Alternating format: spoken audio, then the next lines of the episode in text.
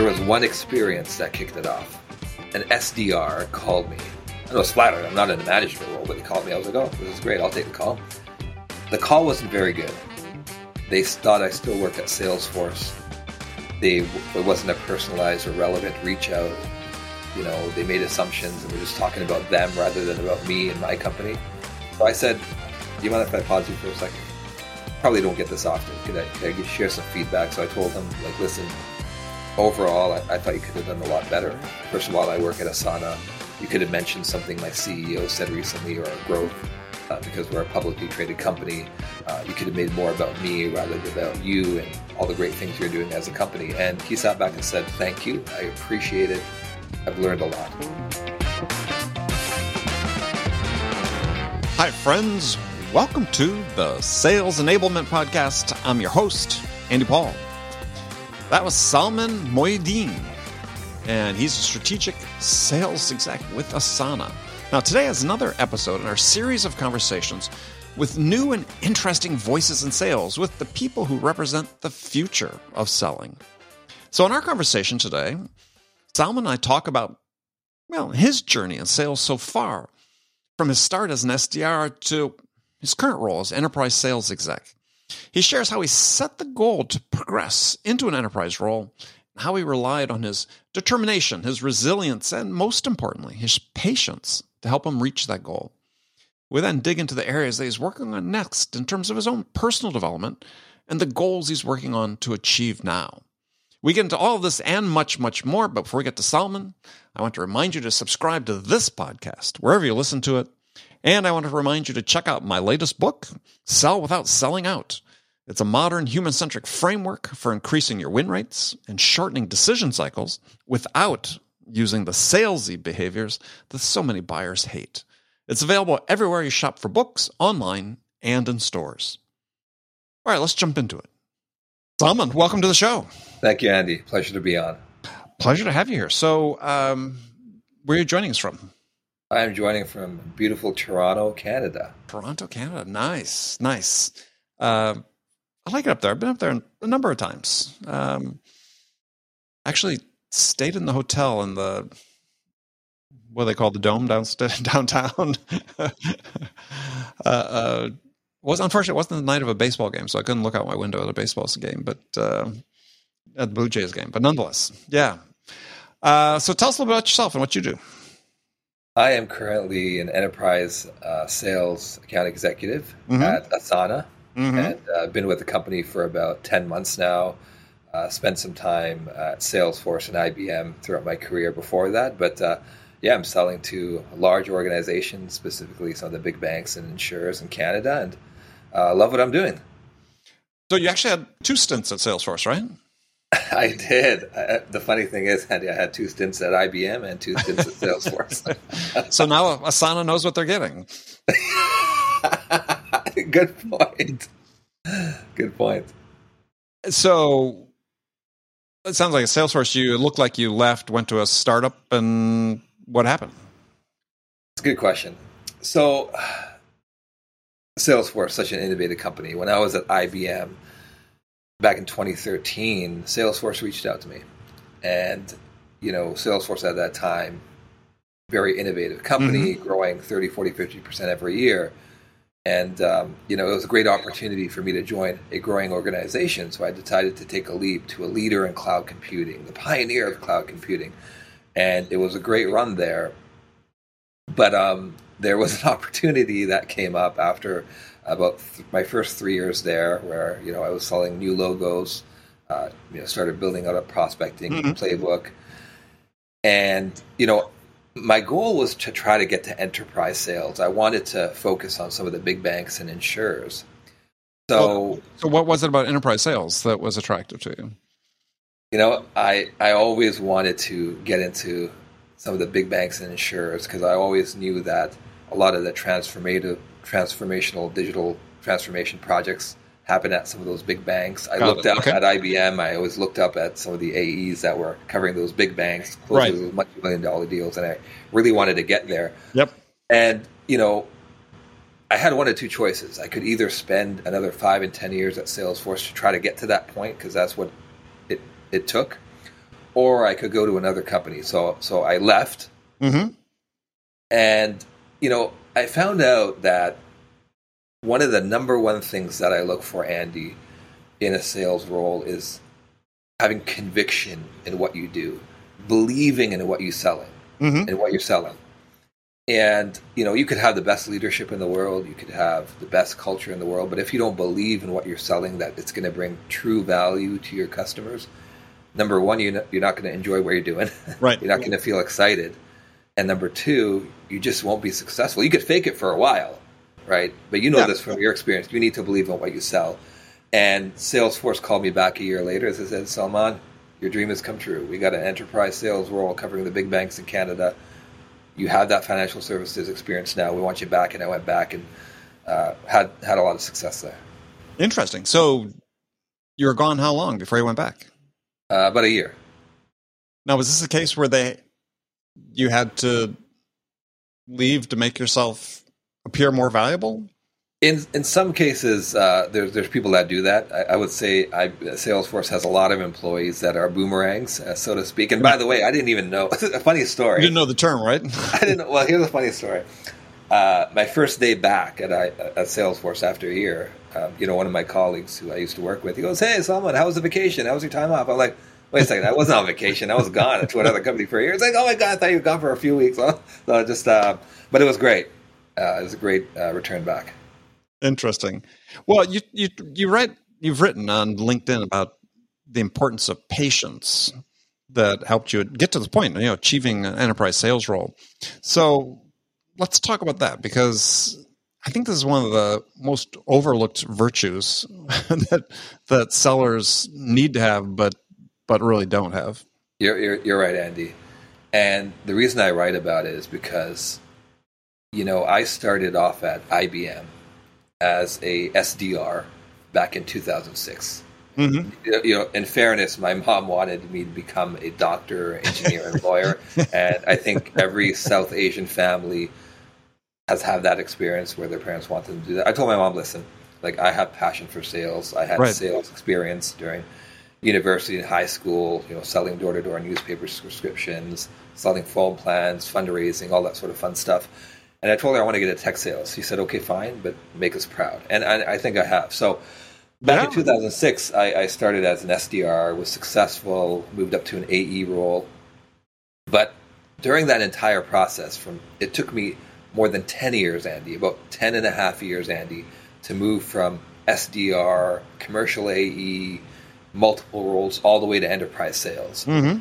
And I think in this world that we're living in of instant gratification, people, you know, they, they want that response from an executive uh, after their prospecting email. They want to close that deal quickly. They want to close that enterprise deal and get that big commission check. But what I've learned and what my faith teaches me as well is you have to be patient. Mm-hmm. Life and sales, as you, you're aware, Andy, is full of peaks and it's full of value, uh, Oh, valleys. You're going to have good years, you're going to have bad years. You're going to have good months, you're going to have bad months and quarters. And you have to be patient, you have to be resilient, and you have to be determined. And I was able to do so and get to that point of enterprise sales in 10 years. And I'll tell you, Andy, it was worth it. Well, I think by being patient, this is this is the. I look back at my own career. Is yeah, and my generation sort of pioneered the uh, the break from lifetime employment at one company to moving more quickly between opportunities. And I was at, and so I'd been sort of three companies over the space about five years, and went to this one and I started getting approached, but uh, you know, recruited to go to a new position, and I just knew that I needed to stay. I knew that that for me to really learn, in my case, I was selling yeah large deals to large enterprises, is to really learn that I needed to stay and see it through, and and you know for more than just you know one accounting cycle, and really learn the customers and the business and things. And for me, that patience paid off because then, with a little more experience and track record, suddenly a whole range of different opportunities opened up that wouldn't have been opened up to me before if I just kept jumping from job to job. Yeah, I completely get it. And that resonates because in that 10, 10 year span, like I had a goal, Andy. I wanted to get to enterprise sales. Right. sales. I knew exactly what I wanted to do. And I think that for some companies, you could join a Series A, B, C company, you could join a startup and maybe accelerate that path. But for me at that time in 2006, I knew it was going to take quite a while. Uh, during that 10 year span, I was laid off. Mhm. I was put on a PIP, a performance Yep. improvement plan. Not easy. I No. questioned myself, Andy. I'm sure. Sales right for me. Like, am I? Should I go to finance? I graduated with an economics degree. Should I? Should I go to a marketing role or a finance role? Well, what But- was the basis for the PIP? Was it just lack of performance, yeah, for X number of months, or what? What was sort of the basis of it? Yeah, good question. I think it was a lack of performance for a certain period of time, but what I did was I I did put my head down for a while, Andy. I did. You know, I, I was upset about it, but I didn't mope around for too long. What I did was I took a step back. I learned from all the deals that I lost. What could I have done better? Mhm. Talked to colleagues. I talked to mentors, and then I started building out a playbook. And I use that playbook to that to this day, and it's helped me in every single deal. It's helped me increase my win rate. Why? Because I was if, if I wouldn't have built that playbook if I wasn't put on that PIP. And Mm-hmm. Mm-hmm. I look I look at that as a lesson learned yep. and a path forward. Yeah, I mean, I look similar to some degree in, my careers. Is yeah, after I've been in sales for eight years, a startup I was with went bust. Um, I couldn't get a job in sales. I I. I, I took a step back and went into you know what we'd now call a customer success role, but as an account manager, and sort of yeah reset myself and within you know six months or so, I was back in back in sales and learning how to sell big deals. But it was like, yeah, sometimes you gotta just be patient. As you said, take a step back, really think about what what you want to achieve and how you want to achieve it, who you want to achieve it with, and uh, yeah, not not do what everybody else does. And and to your point, Andy, patient doesn't mean you're not going to be resilient. Patient doesn't mean you're Oh, going to yeah. be not going to be determined or put in 100% effort. You got to do all that, but at the same time, you got to leave it and be like, hey, I I, I need to wait it out as well because things take, take time. Yeah, I mean, I, I had a guy work for me at one company that that I'd put on a pip, and it sounded like he responded sort of like you did. See, first of all, he was just pissed,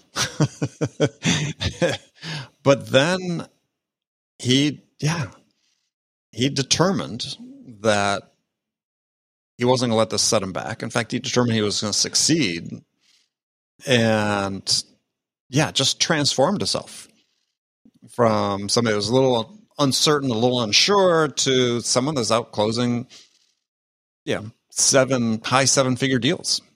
Sometimes you need that punch in the gut to really make you uh, realize that, hey, I could be doing better, and let me learn from that. Yeah, yeah. So, so for you right now, sort of, yeah, you are, you know, when I look at it, it looks like you're sort of intentionally building your personal brand, working on developing that, your thought leadership. So, what's sort of driving that for you? I think uh, you know I joined Asana about ten months ago, and I started posting more actively on LinkedIn about seven months ago. And before Mhm. that, it was just like sharing company events and every few months. And what's funny is that there was one experience that kicked it off. Mhm. An SDR called me when I was at Asana. I was flattered. I'm not in the management role, but they called me. I was like, "Oh, this is great. I'll take the call." The call wasn't very good they thought I still worked at Salesforce. They it wasn't a personalized or relevant reach Mhm. out. You know, they made assumptions and were just talking about them rather than about me and my company. Right. So I said, you know, I told them, "Do you mind if I pause you for a second? Now, do you mind? You probably don't get this often. Could I, could I get- share some feedback?" So I told him, like, listen, overall, I, I thought you could have done a lot better. Um, first of all, I work at Asana. You could have mentioned something my CEO said recently around Mhm. growth, uh, because we're a publicly traded company. Uh, you could have made more about me rather than about you and all the great things you're doing as a company. And he sat back and said, "Thank you. I appreciate it. I've learned a lot." I posted about that experience a day later. It got a lot of engagement, and I said, Mm-hmm. I thought to myself that night, you know, I have 15 plus years of tech sales experience, nothing compared to you, Andy, but still some decent experience. I think I have a message to share about sales advice, about diversity in sales, Mm-hmm. about, you know, things that don't get talked about. And the number one thing for me is I want to share content that is actionable, meaning if I share sales tips, I want somebody that can take that and immediately use it in their Right. sales role, immediately use it in their interview process, because I post a lot about interview tips. And that has been resonating with people. So, where do you see that going for you? right now uh, it's it's it's great that i'm generating a bigger following it's overwhelming the amount of messages i'm getting of people asking for help but i think i want to continue to you know priority for me is faith and family my job Mm-hmm. and then my personal brand so i think i want to continue to build my brand and the sky's the limit right now Yeah.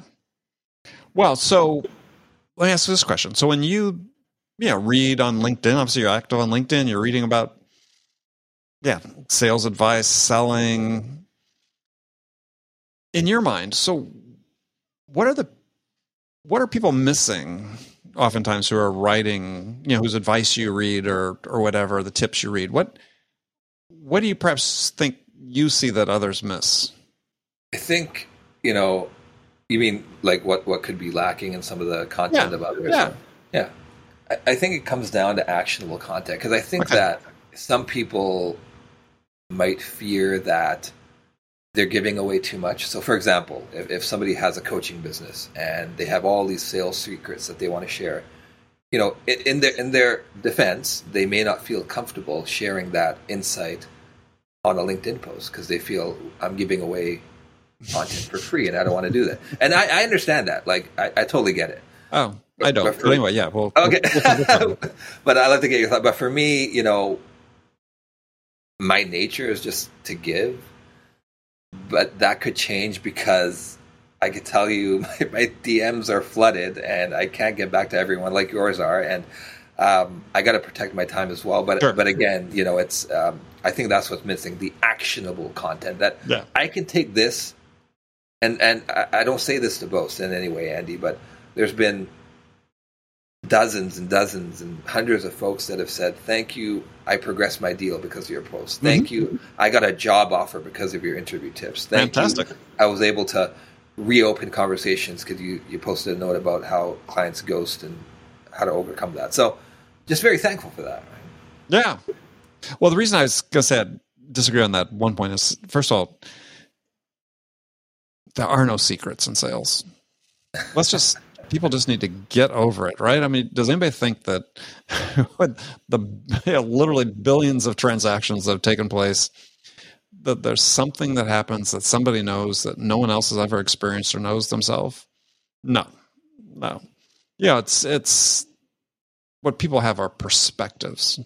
That's really that's really what you're doing. What I do uh, is we're trying to just as you should as sellers try to help your customers gain a different perspective on the problems and challenges they face and and the outcomes they can achieve by addressing them.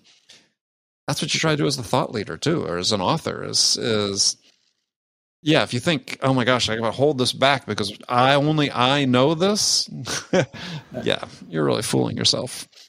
Fair point. That's a good Yeah. point. Yeah. So what you're doing is great. Yeah. Share, share, share, share. It comes back to you manyfold for sure. Um, and that, that last point that you just mentioned, Andy, I'm a big believer in that, and I've posted about there, I posted about this. I'm a big believer that if you give something to someone out of the goodness of your heart, expecting nothing in return, good things will find themselves to you. Yep. I'm a big believer in that. No, I agree too. I mean, I, I think I've more than exhausted my supply of, of sales knowledge on, you know, 1,050 episodes of this podcast. Fortunately, I talk to smart people like yourself where I keep learning new stuff. But um, yeah, it's just, we're here to share and to help people. So whether it's uh, our customers or, you know, people that follow follow you and what you're writing. So last question for you is in terms of your own personal development, you know, where are you investing your time? Or, you know, what are you reading, or what are the things you're doing to to improve what you do? One thing that I've been doing for the last ten years of my career is, you know, I think one thing really good sellers do. I think what good sellers do is that they celebrate their deals. Mm-hmm. What great sellers do is they ask themselves, what could I have done better? Both in wins and losses. And that's the mindset I take. What could I learn from my losses and mm-hmm. learn from my wins that I can take and improve upon and and take it to the next sales cycle, right. whether it's being better in discovery, whether it's, you know, uh, better executive alignment early on in the cycle, whether it's better objection handling. Mm-hmm. That's the number one lesson I take because I'm a big believer that you can read all the books you want. You could read, listen to all the podcasts you want. It's the experience and going through that cycle that matters the most, and that's where you're going to learn. Mm-hmm. I agree. Yeah, learn which is what works for you, what doesn't. Experiment, try new things. Keep keep experimenting. Absolutely.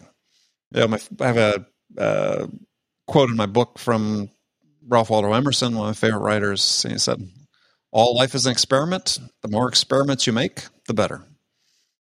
All right. Well, Salman, thank you for joining me. I appreciate it, Andy. It's always a pleasure. I can tell you that, and I actually posted about this about an hour ago before I joined. I said, if somebody told me I would be on the Sales Enablement podcast with Andy Paul a few months ago, I would laugh at them, and then I would laugh at them some more. Well, I'm going to laugh here and say thank you. It's been a pleasure. Oh, thank you. And look forward to doing it again. Look forward to it. Thanks, Andy. Okay, friends, that's it for this episode. First of all, I want to thank you for taking the time to listen. I'm so grateful for your support of the show. And I want to thank my guest, Salman Mohideen, for sharing his story with us today. If you enjoyed this episode, please subscribe to this podcast, Sales Enablement with Andy Paul, on iTunes, Spotify, or wherever you listen to podcasts. So thank you for your help with that. And thank you so much for investing your time with me today. Until next time, I'm your host, Andy Paul. Good selling, everyone.